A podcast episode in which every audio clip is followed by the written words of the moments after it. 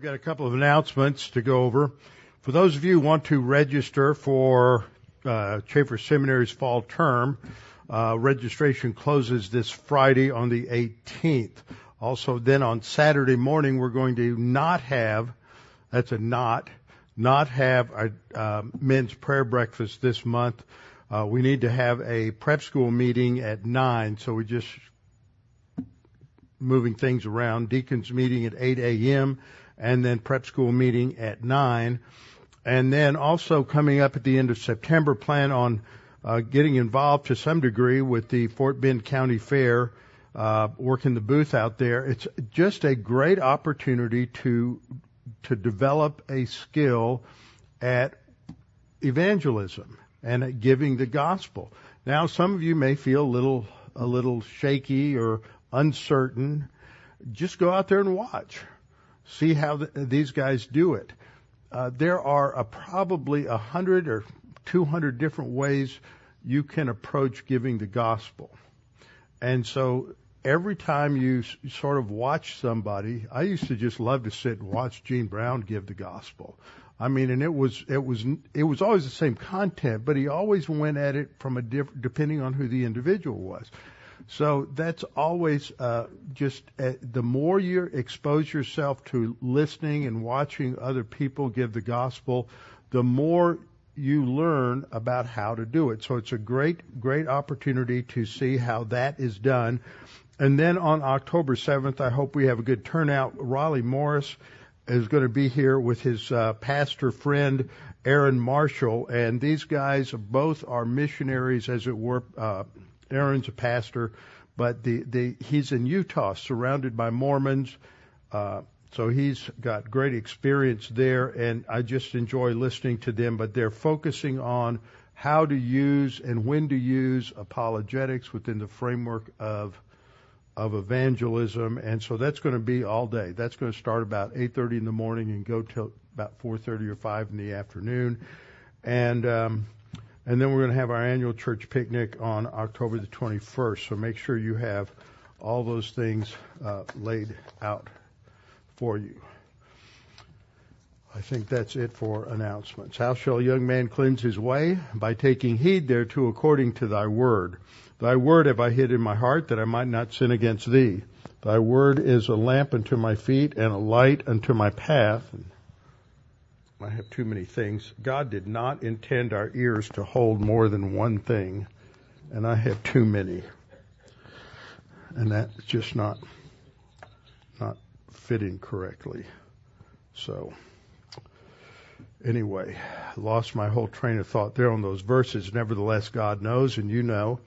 So we will begin with a few moments of silent prayer and then I will open in prayer. Let's pray.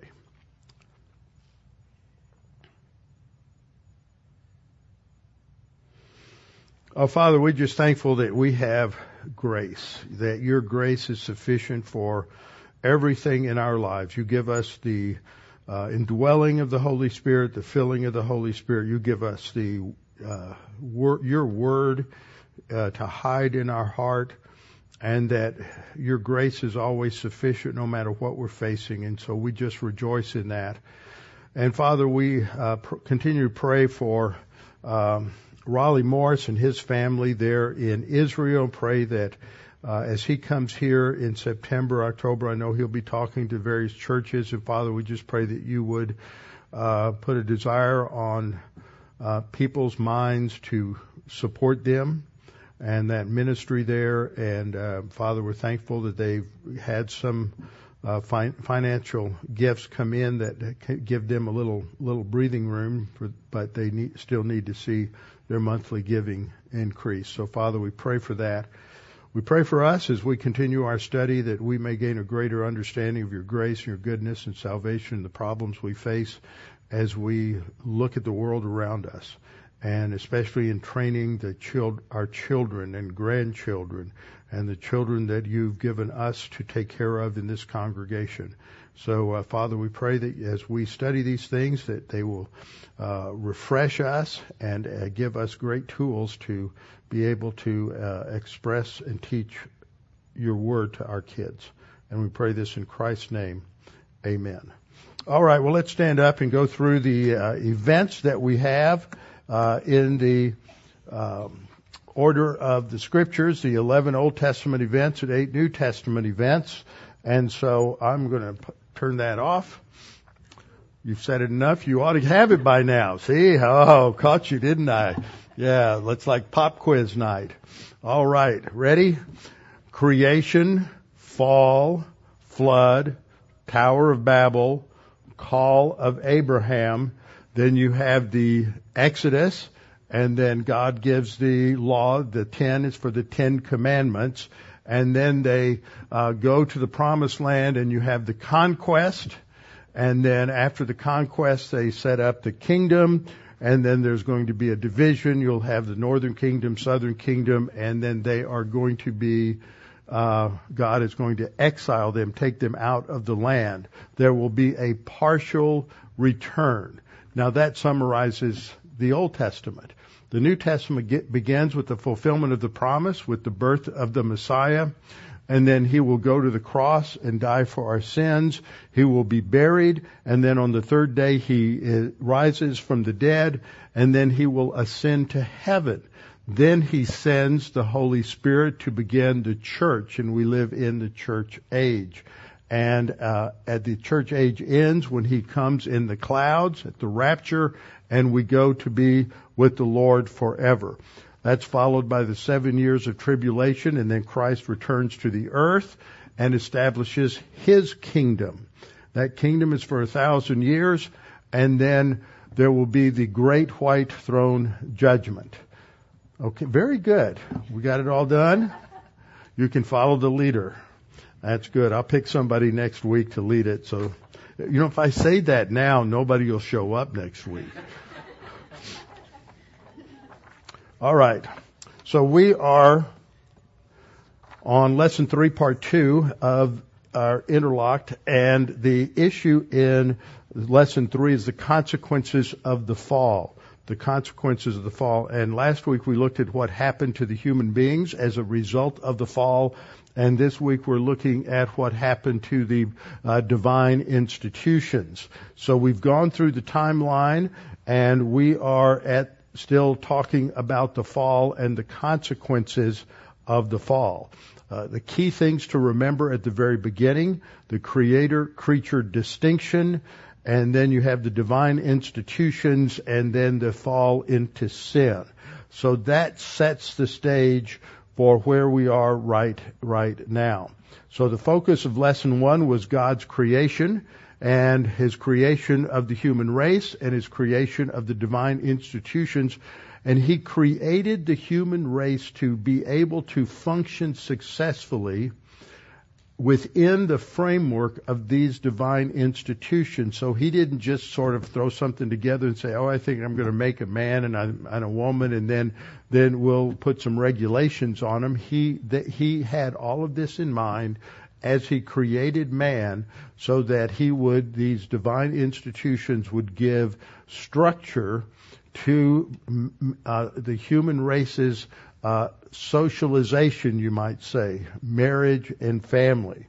So lesson two focused on the wrong views of creation, how uh, Satan introduces the basic concepts of paganism, which included the denial of the creature, creator-creature distinction and the introduction of this idea of the chain of being that all reality is just part of itself and that we can be like God and move up and down that chain of, of being, and that's at the core of all human error. Then we get to the third lesson, and that's what happens to the world, what happens to mankind, what happens to the divine institutions as a result of the fall. So things we should remember. First of all, the creator-creature distinction. Second, that God is the infinite personal creator God and he is omniscient and omnipotent and omnipresent and and there's no god like Yahweh. There is no other. And so we have to remember that and maintain that distinction. And the creature cannot understand the creator fully. His ways are not are our ways are not his ways and his thoughts are not our thoughts. So we have to maintain that distinction. Third that God created everything out of nothing So you don't have the eternality of matter or the eternality of chaos or the eternality of these pagan gods and goddesses. Fourth, God created the first humans, Adam and Eve, in His image to rule over the planet as His representatives. And so even though we saw that when He created the spirit beings, the angels, they have bodies, they have um, mentality, uh, they have uh, conscience, they know right from wrong, and um, they have a self consciousness and a God consciousness. But what distinguishes those elements are the fact that God created man to be able to rule over his creation. And that's what distinguishes him as God's image. He is to be a reflection of God, but because of sin, he can't be much of a reflection of God until you get to the New Testament and he's saved and we are being conformed to what in the New Testament? We're being conformed to the image of Christ. So that's part of what sanctification is as we grow and mature is to recover uh, the image of God. It's not lost, but it's corrupted by uh, because of sin, or we're defaced because of sin. So there has to be that that restoration comes through sanctification. So God, fifth, God created as part of man's physical net, nature specific social attributes that are called what? Divine institutions. And they are divine. The God has set these and built us so that we function best and most successfully that way. I'm calling them number one, responsible choice. Second is marriage. And third is family. Now we'll be dealing with how sin affects these divine institutions as we go forward uh, this evening. Now the sixth thing is that there are certain things that build a worldview. A worldview is like a set of glasses. You've all heard the idiom about people who look at life through rose-colored glasses. Well, some people look at life through pagan colored glasses. Some people look at life through Marxist colored glasses. Some people look at life through critical race theory or critical theory colored glasses. Other people look at, at life and they just have a kind of a mosaic because they've just combined things from lots of different worldviews just to make it kind of work for them. But we want to look at life through a set of glasses that are shaped by the Word of God.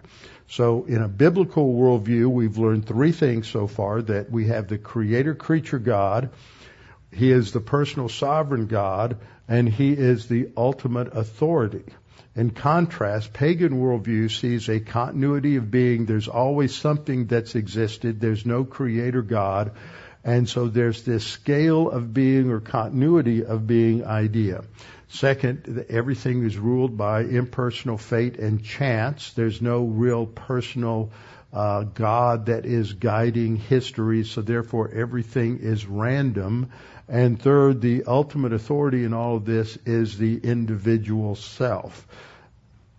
And so we've looked looking at this third um, third lesson, seeing the differences, and so we've seen so far what happened to the perfect world after the fall sin damage to man, um, and we looked at death of the friendship with God, the death of the body, uh, second death, eternal separation of the immaterial part of man from the material part.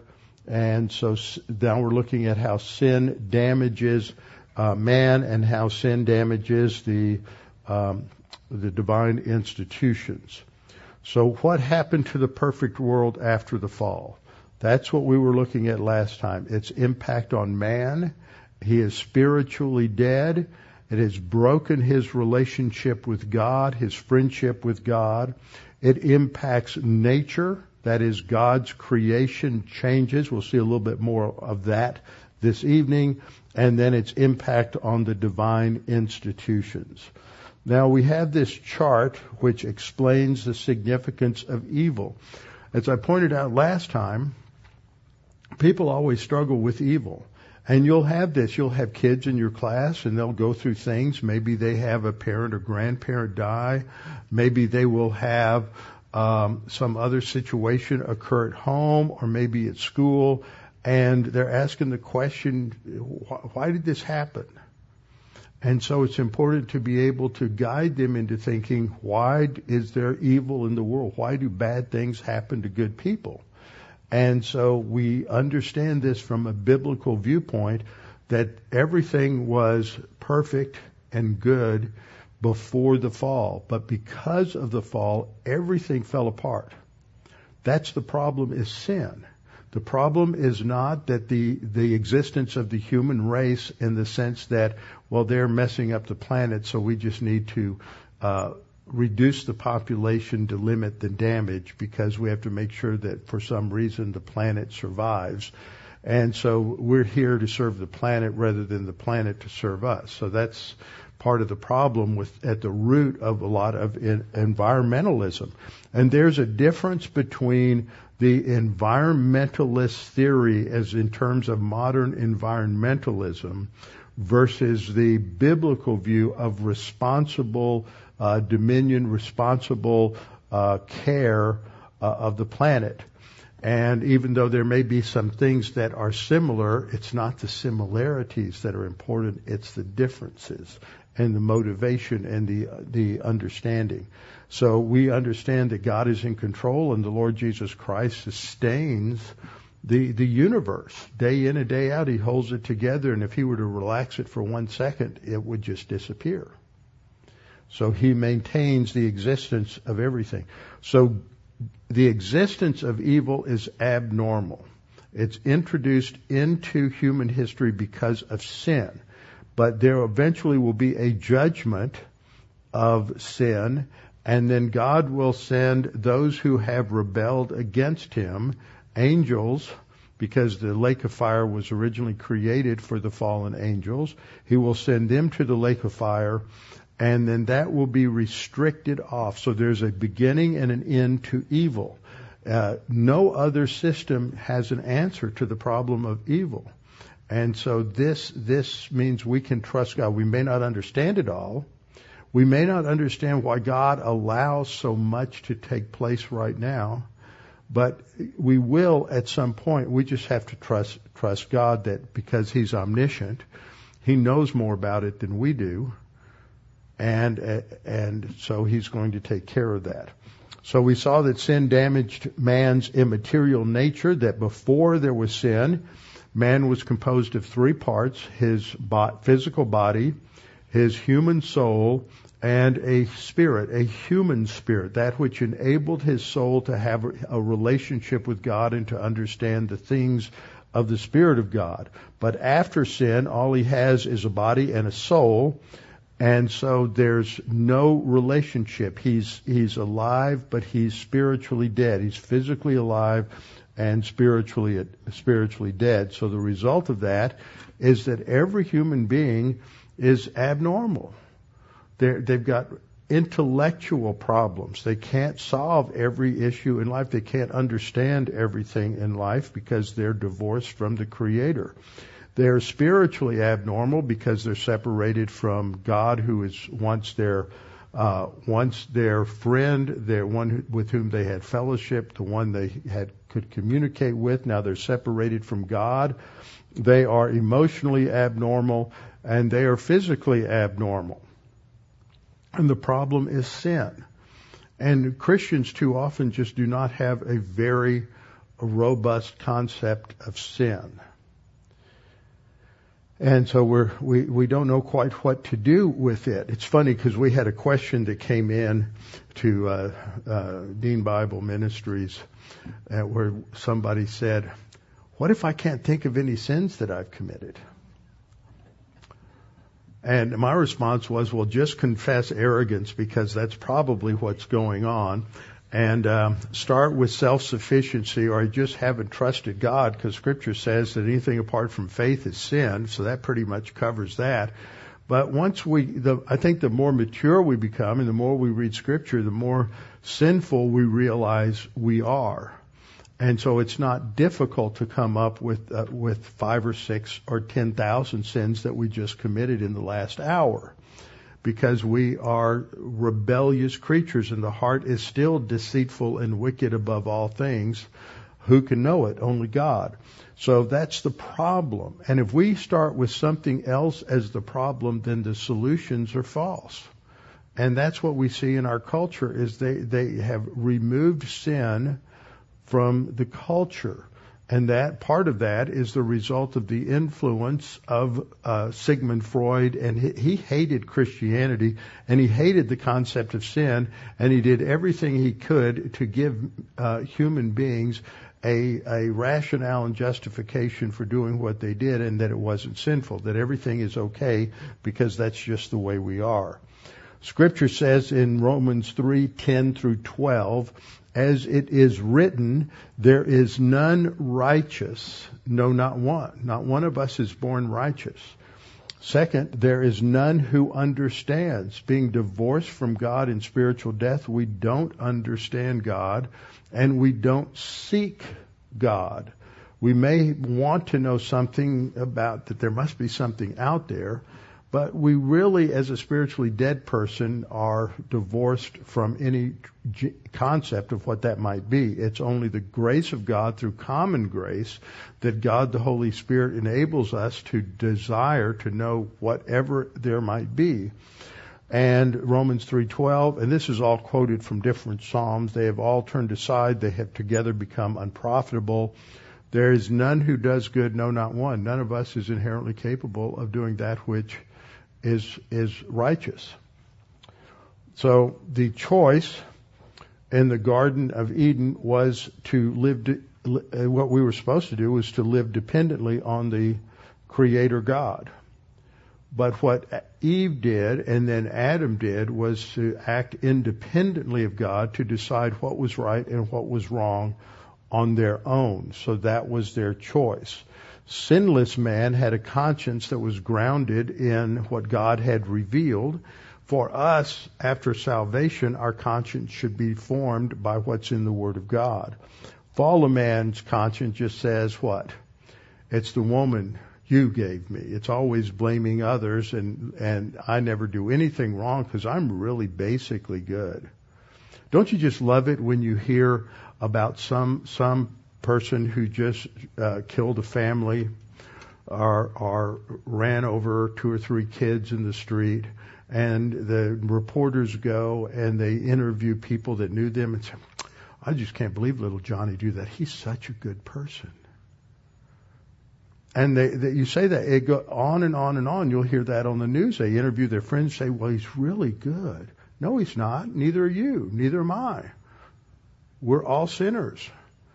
And and when we start with a flawed concept of who we are as as fallen spiritually dead people, then the solutions are all going to be the wrong solutions.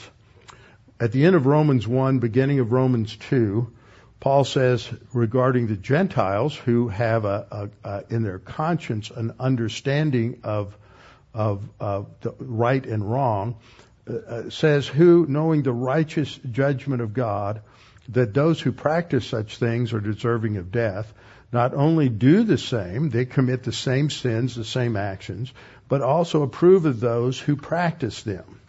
Therefore, you are inexcusable. You are without excuse. Every human being is without excuse because God, back to Romans 1, we'll look at that, those verses later, that they know that God exists because God had made it evident to them and made it manifest within them. So there's nobody that can say, well, I just didn't know you existed because God makes it abundantly clear so that none are without excuse. And so he says, whatever you judge someone else, you condemn yourself because every one of us will turn around. How many times you say this? I don't want anybody volunteering. But how many times do we say something, we catch ourselves saying that we sort of made some negative comment about somebody and then maybe a month or two later all of a sudden we realize we're doing the same thing. We all do that. And that's Paul's point here. So as we get into this second half, we have to think about how sin damaged people and how people try to fix it apart from God. How has this sin problem damaged every human being? And what are the ways that human beings try to do uh, to help it, to try to fix it?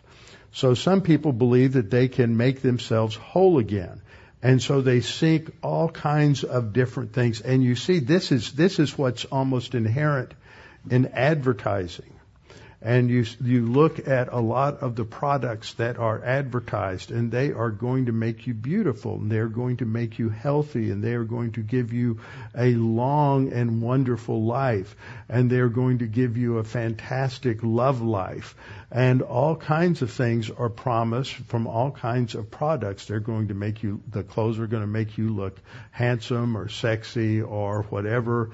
And the food is going to not only be pleasurable, but it's going to make you healthy and all kinds of other things to try to make us whole again.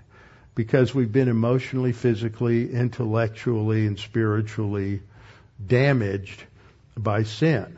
But they try to deal with this on the basis of ignoring God.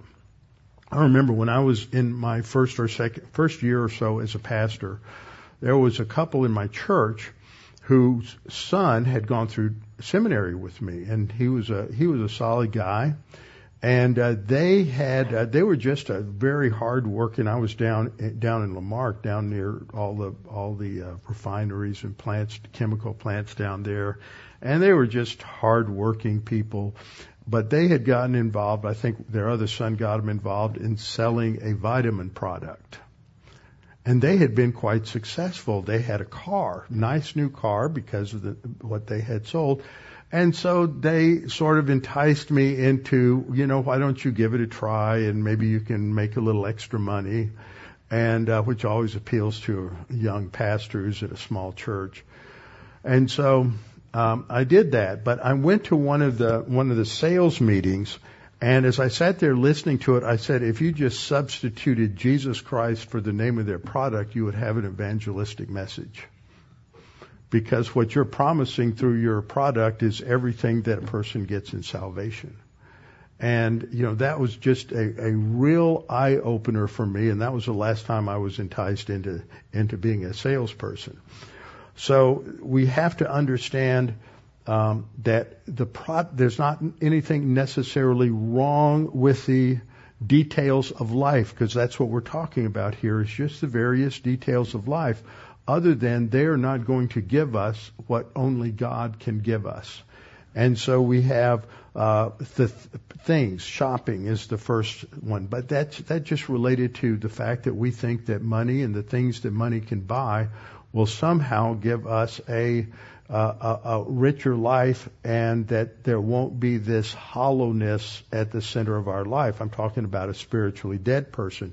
And so people look to the things that they have as that which gives meaning and value and significance to their life. And sooner or later, that's going to fall apart.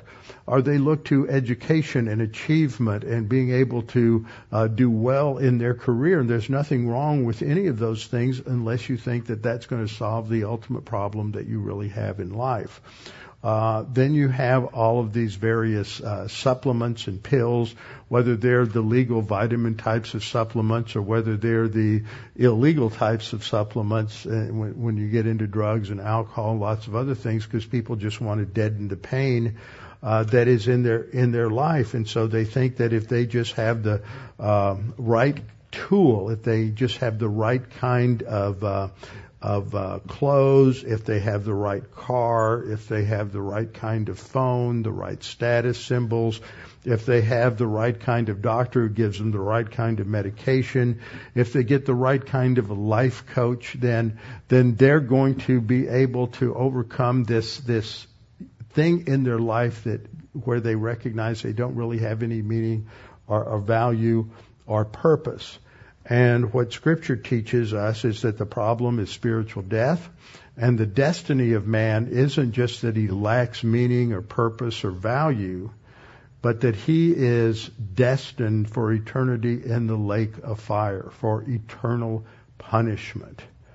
And so we have to come to understand what that problem is. It's inherent sin. It is spiritual death. And so we have to communicate that to our kids. We have to figure out ways to communicate that to young kids from an early age. And just that you're going to get lots of illustrations of disobedience that you can use with them because they're going to be dis- disobedient to you. And to talk to them about why they are disobedient and help them to understand things uh, like like sin, and that it's their responsibility. And of course, we use the uh, the the tool. I think that's very good. The yes button and the no button, and using that because that communicates at a very early age. And as the kids grow, then you can teach them additional concepts uh, related to that. But we have to ag- acknowledge that sin is the problem, and what happens is that that is the last thing that Satan wants to do, wants us to realize. He wants to distract us. He uses all the glitz and the glamour and the products and the uh, material possessions and also the things that stimulate our emotions and everything as a way of distracting us into thinking that somehow we can make life work apart from God. And that it doesn't need a whole lot of of encouragement from our sin nature because our sin nature gravitates to that temptation that we can make life work apart from us. And so I think it's important to recognize that with your little kids, it's an abstract concept, but that we do things to honor God. We do things to glorify God. We live our life because God has a plan and purpose for our lives. And, and they may not understand that when they're two or when they're three or when they're five or seven, but but you you you say it over and over again and often enough that that when they get to a point where they're beginning to grasp that, it's going to have significant weight. And because you started teaching them that and saying that when they were younger, then their brains have been formatted for that for that concept. And I think way too many parents start way too late to try to, you know, I've heard parents say, well, I'm not going to start teaching them this or that until they're old enough to understand it. Well, then they're, you're going to be a failure as a parent because they have to start understanding disobedience and the consequences of disobedience from the time they come out of the womb. And it, it's not, and I'm not saying it has to be harsh, but they have to have a, you know, you, you can give a, a you know, six month old baby just a little pat on the padded diapers and just because he senses that he's done something that made you unhappy, he's going to scream bloody murder and cries if you, you know, just beat him over the head with a baseball bat. But it te- they, they began to learn that there are some things that are a little unpleasant that come as a result of making decisions that, that are not right. So the problem is inherent sin. And ultimately, the only solution is the divine solution, which begins at the cross. And when we're saved, we talk about the fact that we are redeemed. We have been purchased from the slave market of sin. But, but the scripture also uses that, uh, we saw this on, on, uh, Sunday morning in the passage in Ephesians 4:30 that we are uh, not to grieve the Holy Spirit because we have been uh, sealed by the Spirit until the day of what? Redemption. There's a use of the word redemption that talks about what happened at the cross where Christ paid the penalty for our sin. Redemption when we realize it, when we trust Christ as Savior, and also anticipating that phase three glorification when we realize that redemption. And that redemption is also applied to what happens when God solves the problem of the corruption on the earth. So that we have to keep focus. And with kids, you know, why are we here? We're here to serve God. We're here to glorify God. We're here to obey the Lord. God has a meaning and purpose for your life. It's valuable because of what you're going to do for the Lord. For your, it's going to count for eternity. Uh, your life right now, the decisions that we make are going to have e- eternal, uh, eternal consequences. But we have another problem, and that's that Satan seeks to distract us from the real problem and the only solution. And he tries to minimize sin. And you see this a lot with Christians who get caught up with uh, the world's solutions and Satan's solutions, and kids try to find something that gives some meaning and purpose to their lives apart from the scriptures. And the result of that is usually just more more problems. And uh, when we try to solve our problems our way instead of God's way, it makes things worse. That's what Adam and Eve did. They tried to solve their problem apart from God and um, decide whether or not they should eat the fruit and look at the co- horrible consequences. So we have to make sure that that we do things God's way. And uh, if we follow Satan's solution, then uh, we discover eventually that it is superficial, it's useless, it makes matters makes matters worse. But a lot of Christians buy into Satan's solutions. And the result of that is that um, they just sort of baptize uh, these these uh, satanic solutions and slap Christian names on them. That's what Christian psychology did. Basically, borrowed all all the methodologies and all the analysis and everything from from the uh, pagan systems and just you know changed the names to biblical names to make it sound like it was Christian rather than starting from the scripture. Scripture's sufficient. You don't need to go read secular psychologists, but that's that's a real problem. So we need to under, understand those issues. So it just brings us back to the fact that while there's nothing wrong with the money or the things that money can buy, having things, shopping, enjoying that, getting a good education, uh, having a career and being successful, uh, being healthy, all of these other things, and um, stay away from the self-help books. That's usually the biggest section in a bookstore, if you still go to a bookstore. But I remember back when I'd go to a Christian bookstore, which I haven't seen in 20 years, that it had gotten to the point between uh, there used to be a wonderful bookstore here. Some of you remember Mills Bible Bookstore that was down in Garden Oaks. Any of you remember that? That's where, I mean, you go in there and you had good theology books and Bible studies and commentaries, and it was filled with good stuff. And then they, the family, um, closed it, I think, in the 90s. And then you'd go to a Baptist bookstore or you'd go to some other Bible bookstore and 90% of the books in there were Christian self-help books. And I remember one particular author and one particular book that was designed to help men be men. And it was written by a, a Christian guy who'd been a pastor, his baptized solutions. And the way you'd really find out the Christian books that, that weren't really biblical was you'd go to a New Age bookstore.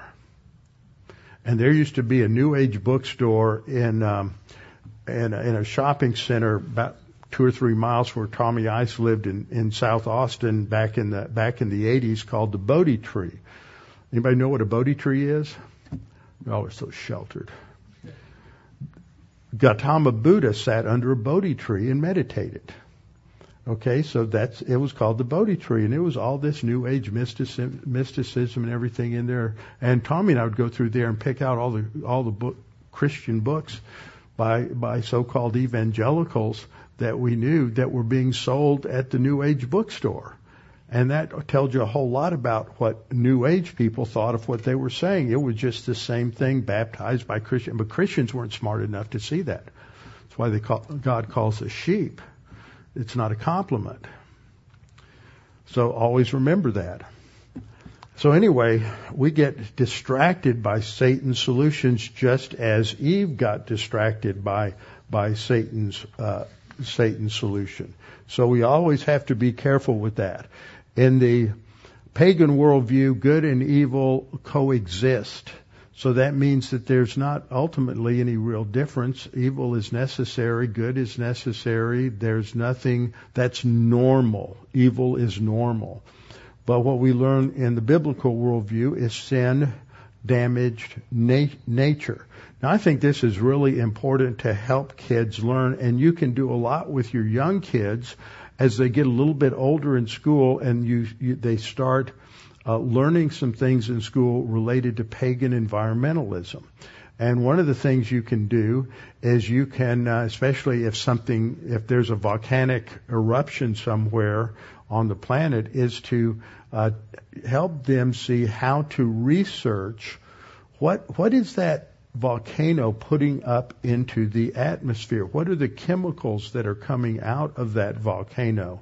And how much is coming out, let's say, in a 24 hour period, uh, compared to the production of those kinds of harmful things or so-called harmful things uh, based on um, uh, you know just just uh, based on man man's industrial production and so you have things that that come up where you get a certain huge amount of carbon dioxide that's being thrown into the atmosphere and so the environmentalists scream and say that's going to destroy the planet. No, it's just going to make it greener.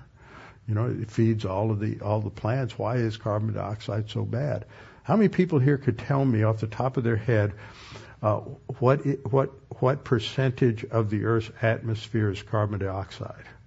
You know the answer. It's like 0.04, right? 0.04 to 0.06. That's the range it should be.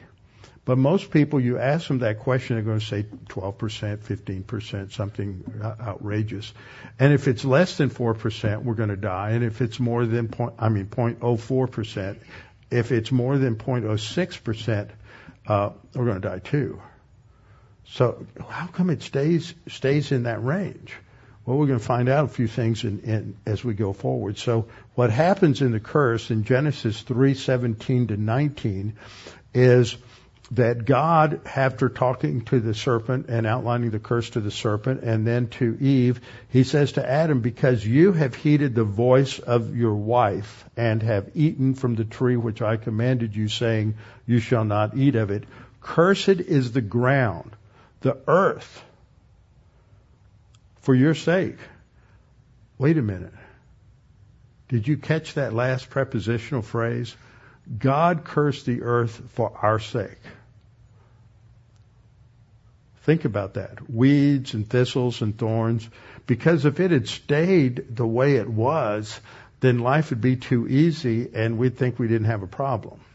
So God brings judgment there because that toil, that hardship now, uh, is designed to teach us some things. Cursed is the ground for your sake. In toil you shall eat of it. See, there was responsible labor pri- prior to this. There were tasks that needed to be done, but there was no resistance. There was no problem. It was 100% joyful. There's no sweat of the brow. There's no difficulty. There's no weeds. There's no thistles and thorns. But now God's creation is, is fighting back. And so it's much more difficult. And that's why in a fallen world, we can't fulfill the, the creation mandate to uh, uh, rule over the uh, rule over the planet.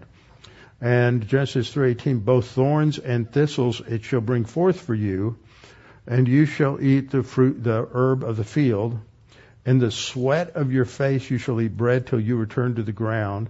For out of it you were taken, for dust you are, and to dust you shall return. That's the first mention of physical death. It's not the death that occurred when they ate from the fruit. It's, it's the result of that. They didn't die when they ate. But what's important is to go to the New Testament because we have a passage that is not one of Greta Thunberg's favorite, but it should be because she'd understand that as much as she blames the human race for all of the evils of environmental problems, she's not even scratching the surface on the, the extreme damage that the human race has actually done to the planet. Uh, you know, that's all, what she talks about is all superficial she says, uh, I mean, Romans 8 says, For uh, I consider that the sufferings of this present time are not worthy to be compared with the glory which shall be revealed in us. Think about that. That no matter how hard it is, no matter what suffering you've gone through, it's nothing compared to the glory we have wait, waiting for us. For the earnest expectation of the creation eagerly waits the creation, the impersonal creation of God is groaning right now, it goes on to say in um, uh, when we get down to verse 22. And so the creation is personified here that it's that it des- hunger, it desires, it looks forward to um, God uh, and the, and the, the sons of God, meaning meaning uh, church age of believers, being revealed. For the creation was subject to futility, to emptiness, not willingly, but because of Him who subjected it. So God subjects the creation in hope. He does that. He, he you know, he he says that God curses it for for Adam's sake back in Genesis three, and here we're told that God subjected it to this uh, corruption in hope. There's going to be a future redemption. It's all tied together, and this is what needs to be investigated to build a, a robust biblical view of the environmental problem. And um, verse 21 says, Because the creation itself also will be delivered from the bondage of corruption into the glorious liberty of the children of God, for we know that the whole creation groans and labors with birth pangs together until now. Don't you love those thorns? That tree is in a place called Beit She'an in Israel.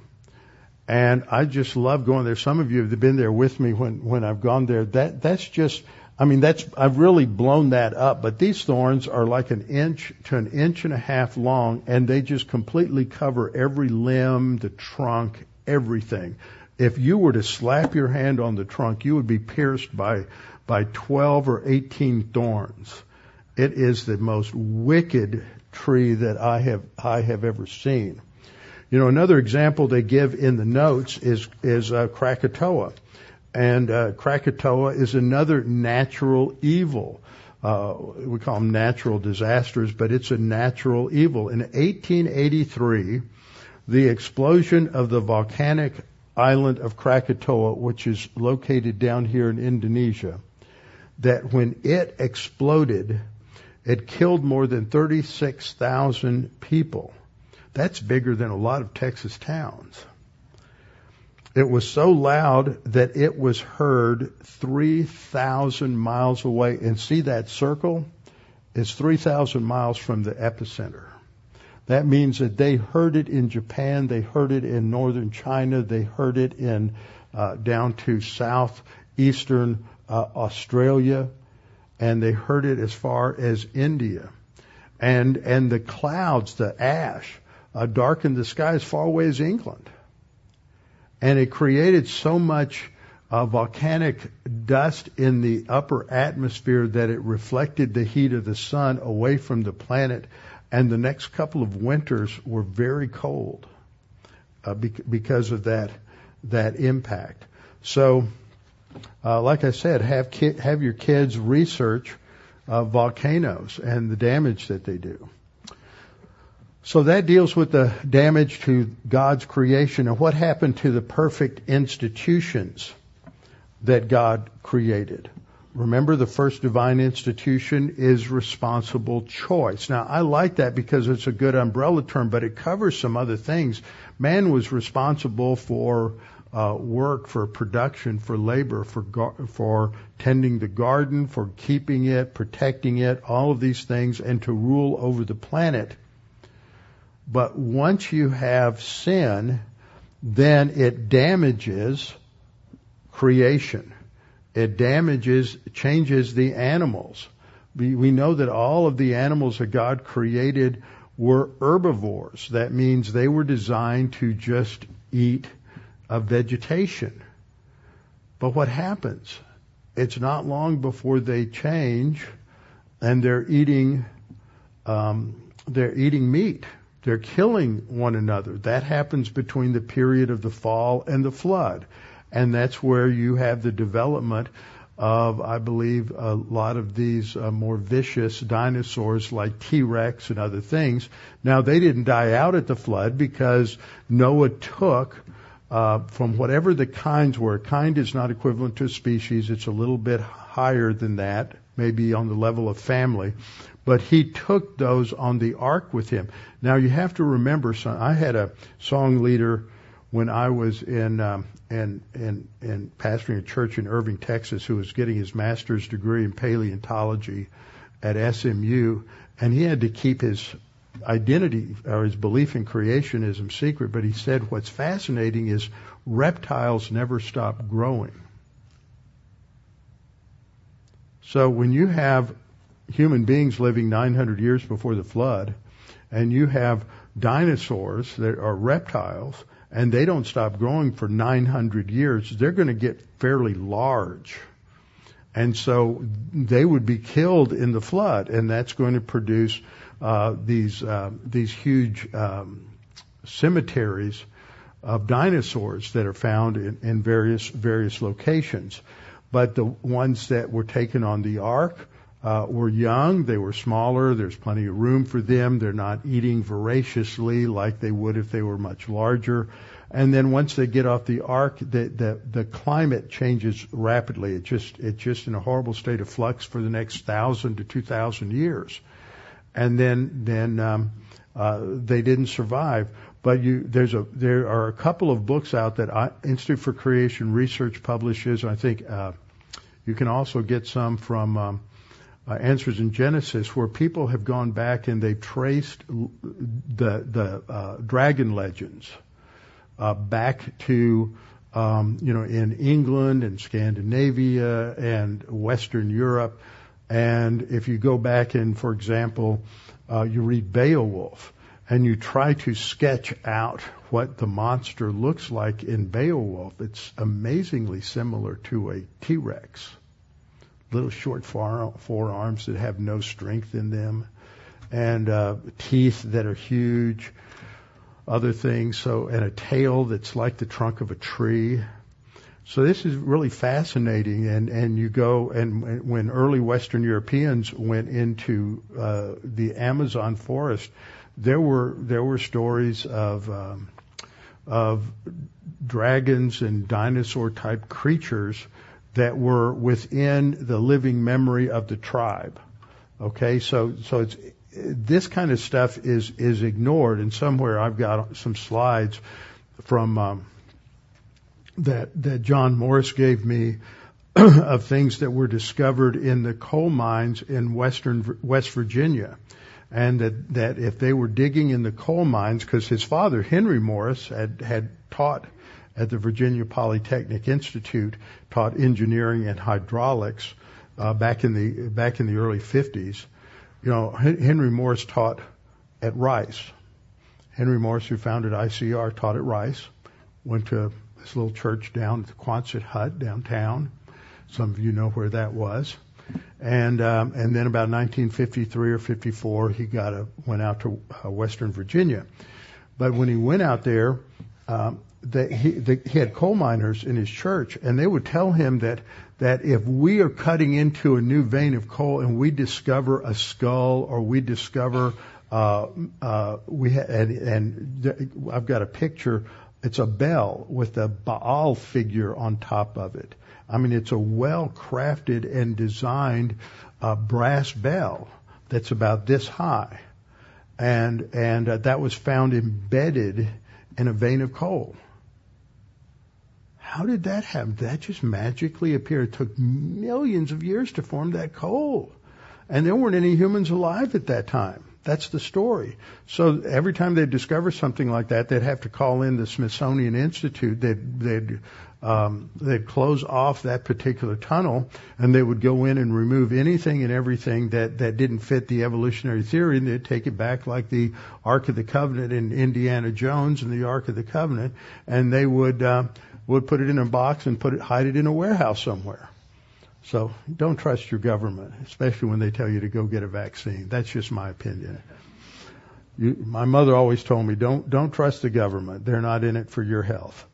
Okay, so what we see, sinful man now abuses the good things. Food is good, drink is good, uh, work, labor is is good. Um, taking care of your health is a, uh, is a good thing. All of these things are good, but we idolize them. We begin to worship them, and so we. Some people are real foodies, and they uh, have no discipline when it comes to what they eat. And then there's others who go in the opposite direction and they try to avoid food and they have certain eating disorders, they say. All of these are just the results of, of, of sinful approaches to, to man, uh, to the creation.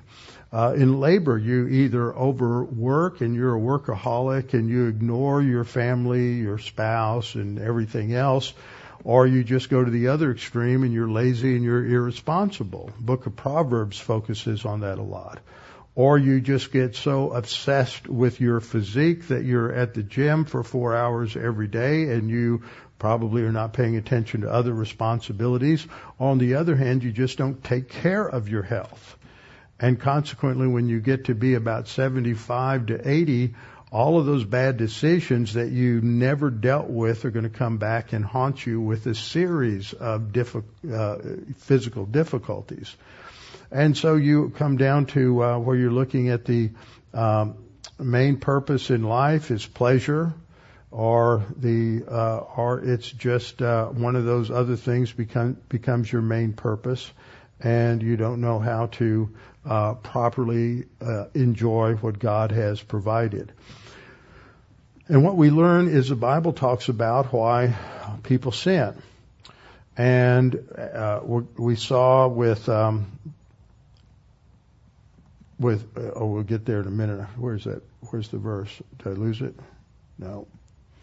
Uh, it's coming up. What did Adam do?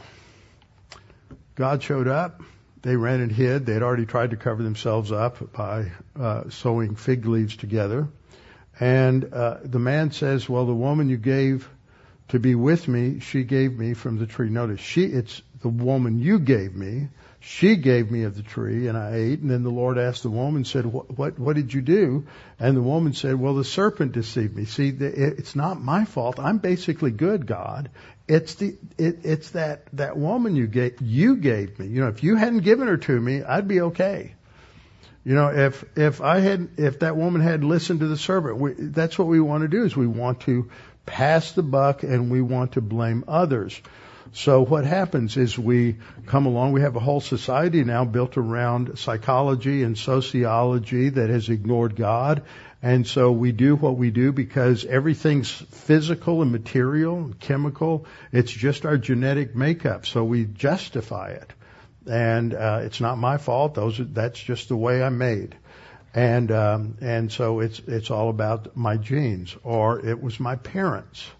You know, they they did this or they didn't do this. They didn't take care of me, so now I have a problem because of my awful parents, or I was abused as a child, or these things happened to me. I went through these kinds of tragedies in my life and well, what about the people who have bad genes and were successful and don't have your problems? What about the people who had really bad parents and were very successful? What about that? Well, because people have volition, they have personal uh, choice and responsible choice. So we t- tend to look for things that will shift the blame. And so there's a couple of different ways in which people try to handle uh, some of these uh, some of these problems. And when they don't have God, then they've got to figure out um, how to do it. And so what happens is often uh, they take on uh, victimization. And so this is a section that's in your notes on page 12 through 15, the development of a victimization uh, mentality. And uh, one of the things that happens at the beginning of this is that people lose hope. They lose um, uh, they lose the meaning of life and the purpose in life uh, because they they don't see anyone in control. Things are chaotic, and so they don't understand that um, that there's a value to life, and so they decide that life is basically meaningless. Uh, there's no purpose. There's no rhyme or reason to things. And so in a worst case scenario, they will become suicidal. They decide to take their, their own life. And they think that that's a good choice because of what they uh, think about death. And what you think about death will often influence uh, what you do in life. And so you have many people today that are uh, have picked up a lot of ideas from Eastern mysticism and Eastern religions, such as reincarnation. Reincarnation was repackaged for the West. If you lived in India, you live in, in the Far East where you have uh, Hinduism and Buddhism that teach reincarnation then reincarnation means that if you don't do well in this life, then you're going to come back as a gnat, or you're going to come back as a lizard, or you're going to come back some other unpleasant animal form. Now, the way these religions are taught and packaged for Western Europeans and Americans is that you'll just come back as a, maybe a poor person, but you always come back as a human. You don't come back as a rat. You don't come back as a possum. You don't come back as a gecko. You just, uh, you're not a lower life form. Uh, so people believe that other people believe, and I've known some people who just accept this. Well, I'm going to die and that's it. There's nothing. Well, doesn't, what about meaning in life? If you just think everything is just, just the end of your existence and that's it, there's no future, what, what, what are you living for? Now, some people just manufacture something to live for. But other people, they, they get overwhelmed by that, and so uh, killing themselves just sort of ends it, and they, they don't want to deal with that, that emotional, em, emotional pain. Other people say, well, we're just recycled into nature in some way, and that's good. And uh, then others believe in in uh, reincarnation. Their basic thinking is that because because no one is in control, there's no purpose in life. And so they conclude that life is meaningless. But that's not what Scripture says. No, scripture says it's appointed for men to die once, and after this, the judgment. So there's no second chance or third chance. Uh, you're not going to come back as something else. You're not going to be recycled. You're not going to be uh, reincarnated as somebody ni- nice. Uh, you won't have a better chance in that life. Uh, you die once, and after this, the judgment. And that judgment is harsh. Matthew 25:46 we looked at last time that uh, there are those. It's at the sheep and goat judgments, and the goats, which are unbelievers, will go away into everlasting punishment, but the righteous into eternal life. Now, the English translation here in the New King James Version uses everlasting and eternal to translate the same word. It's the same Greek word, aionion, in both cases. So you've got to translate them both the same way because uh, they're both talking about eternal life. And so if if the life that we get in salvation is eternal, then the punishment is also eternal. It's never ending you can't have it both ways. You can't say, well, you know, maybe it's a little different God's going to uh, annihilate them at the end. Um, I don't understand it. People are uncomfortable with it, but I know that's what the Bible teaches, and it's very clear. And you have the same Greek word, eternal, over and over again. Second thing we see is that um, because people can't escape the injustice of the world. They can't inju- escape their personal uh, pain or disappointment or depression. Um, that they try to, they, they, they don't want to kill themselves, but they just try to dull the pain, and so they abuse drugs and alcohol and entertainment and and food. A lot of times, that's that's at the core of of a lot of people's sinful behavior, is that they're just trying to deal with uh, some uh, misery in in their life. And then third, we have people who uh, don't lose hope because they find something that will give their life meaning. That's very existential. You know, okay, I'm going to help the homeless. I'm going to devote myself to a cause of social justice. I think that's part of the explanation for why we see a lot of these social justice movements is that this whole thing is attractive to people who've lost meaning and hope. Now they can give themselves to some cause and improve the lot of humanity and reform the world. And so that becomes, um, uh, uh, uh but all of these come out of a victim mentality. I'm a victim, everything's bad, and so you either are going to just give up and do yourself in, or you're going to try to make some kind of meaning to make it better for the for the next person. But in contrast to the victim mentality, the Bible teaches that God demands personal accountability and responsibility from, from each person. And Ezekiel 18:20 says, "The soul who sins shall die. The son shall not bear the guilt of the father, nor the father bear the guilt of the son." See, we don't bear guilt because of what our parents or our children do. They're individually responsible for the choices that they make. The righteousness of the righteous shall be upon himself, and the wickedness of the wicked shall be upon himself. 2 Corinthians 5:10 says that we must all appear before the judgment seat of Christ that each one may receive the things done in the body according to what he has done whether good or evil actually. So that's the choice. The choice is to depend upon God and do what God says to do or to try to be independent of God and make life work on your own terms. The essence of victimhood is entitlement. And you know, I think as parents, you can see kids um, that that think that they're entitled to certain things, and they think that oh, I I, I deserve this. This, this is what I should get, and that can be dealt with very very very early. Uh, so victimhood says I'm a victim and I, I just, everybody's done all these things. There's no way I can get out of the quicksand on my own. And then the other end is that I'm entitled to everything. I need to be in control and everybody else needs to take care of me and give me everything that I want. But then it doesn't happen. So both paths end up with a sense of hopelessness. So we, that's the first divine institution. The second divine institution of marriage is attacked. We see that as a result of the curse, there's going to be a conflict in marriage because now you have two sinners who both think they, they, they're entitled to deification. They want to be like God. So that's going to be a conflict because you can't have, you know, two gods running the marriage. It never, it never worked in mythology. Uh, so God brought this this judgment on the woman, and He said, "I'll multiply your sorrow and your conception.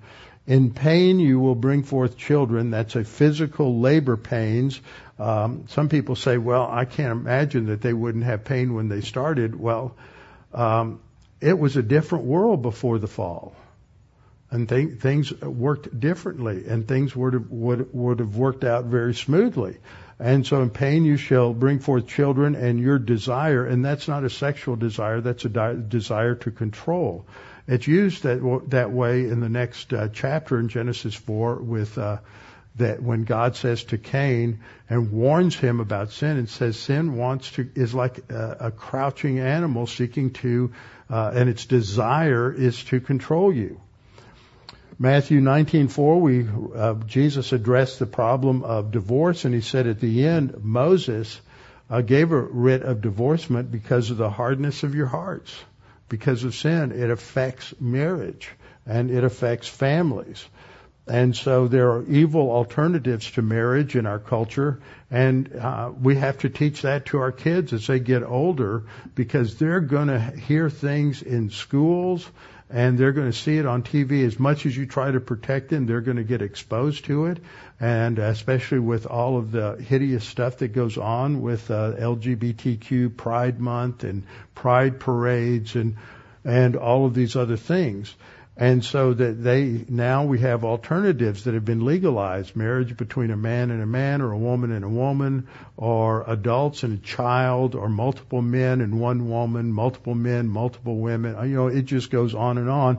Anything but God's design for marriage, which is one man and one woman for life.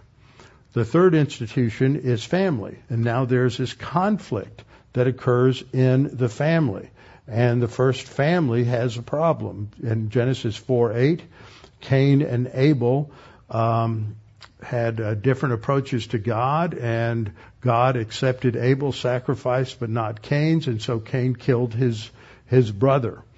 And so we see that because of man's rebellion, that God gave them over to their okay, you want you want to get that? Well, let me just pull back the restraints a little bit, and you'll see what you're going to get. So we go through Romans 1:18 to 20, and Romans 1:19 says that that God's what's known about God is clear from His creation. It's manifest in them internally. They know everybody. The most devout atheist knows in his heart of hearts God exists. God has shown it to them that God's invisible attributes are clearly seen. In Romans 1, 21 to 23, we see that their, their foolish hearts are darkened as a result of sin. They claim to be smart and intellectual and they become fools and they change the glory of the incorruptible God into an image like corruptible man, birds and four-footed animals. And then it goes on in Romans 1, 24 to 25 that deals with the issue of uh, man being designed for responsibility, and instead God gives them up uh, gives them up to their sin nature, to uncleanness, lust. They dishonor their bodies. They exchange the truth of God for the lie, and they worshiped and served the creature rather than the Creator. Romans 1, 26 to 27. This is a good thing to go through with the kids, taking more time than I'm taking tonight. That God, God gives them up to um, vile passion. So this is an attack on the second divine institution of marriage and all of the sexual immorality and homosexual homosexuality, and that leads to the collapse uh, of the family and the disruption of the family. And in Romans 1:28 uh, down to thir- 31, you have a list of a range of sins. This is not exhaustive, and it just shows what all of the problems are. So the divine institutions are like interconnected blocks, and with each institution building upon the previous one. But when they're not there, societies cannot be strong without strong families.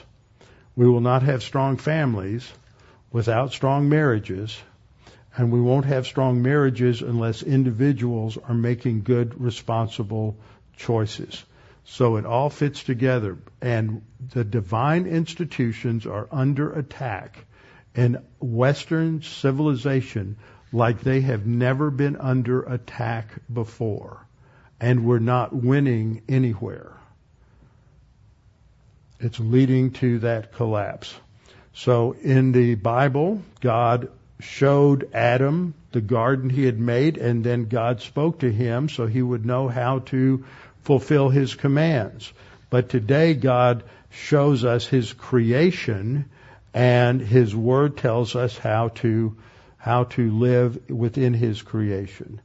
And in conclusion, if we ignore God, we will face the consequences. Gen, uh, Galatians 6, 7, do not be deceived. God is not mocked for whatever a man sows, this he will also reap. And so God had there are consequences that Adam and Eve were taken out of the garden in Genesis 3:22 and 23 and 24. They're driven out, and an army of cherubs. See, cherubim is plural. There's an army of cherubs that surround the garden to prevent any humans from coming back. But we so we live in an abnormal world. But there is a time when evil will be cordoned off and restricted and limited to the lake of fire and we will live in normality. We have to remember Romans 8:18, for I consider that the sufferings of this world, this time, are not worthy to be compared with the glory that shall be revealed in us. So that covers lesson three. Well, I mean lesson, yeah, lesson three. So we'll come back next time and start with lesson four. Father, thank you for this opportunity to look at these uh, consequences of sin and how sin so totally disrupted the creation that nothing was left untouched by Adam's sinful choice. And so all that we see around us is something that we know is not normal. It's not right. There's injustice. There's, there's evil. There's criminality. There's pain. There's sorrow. There's suffering. Uh, people have serious problems with their lives because of sin. But the solution starts at the cross. And the only solution comes by, at the beginning, by trusting in Christ as Savior. And ultimately, this will all be resolved when we have the new heaven and the new earth. So, Father, thank you for the way in which you revealed your word to us that it causes us to think, think, think significantly about what has happened, why it has happened, and what you are trying to teach us in all of this. And we pray this in Christ's name. Amen.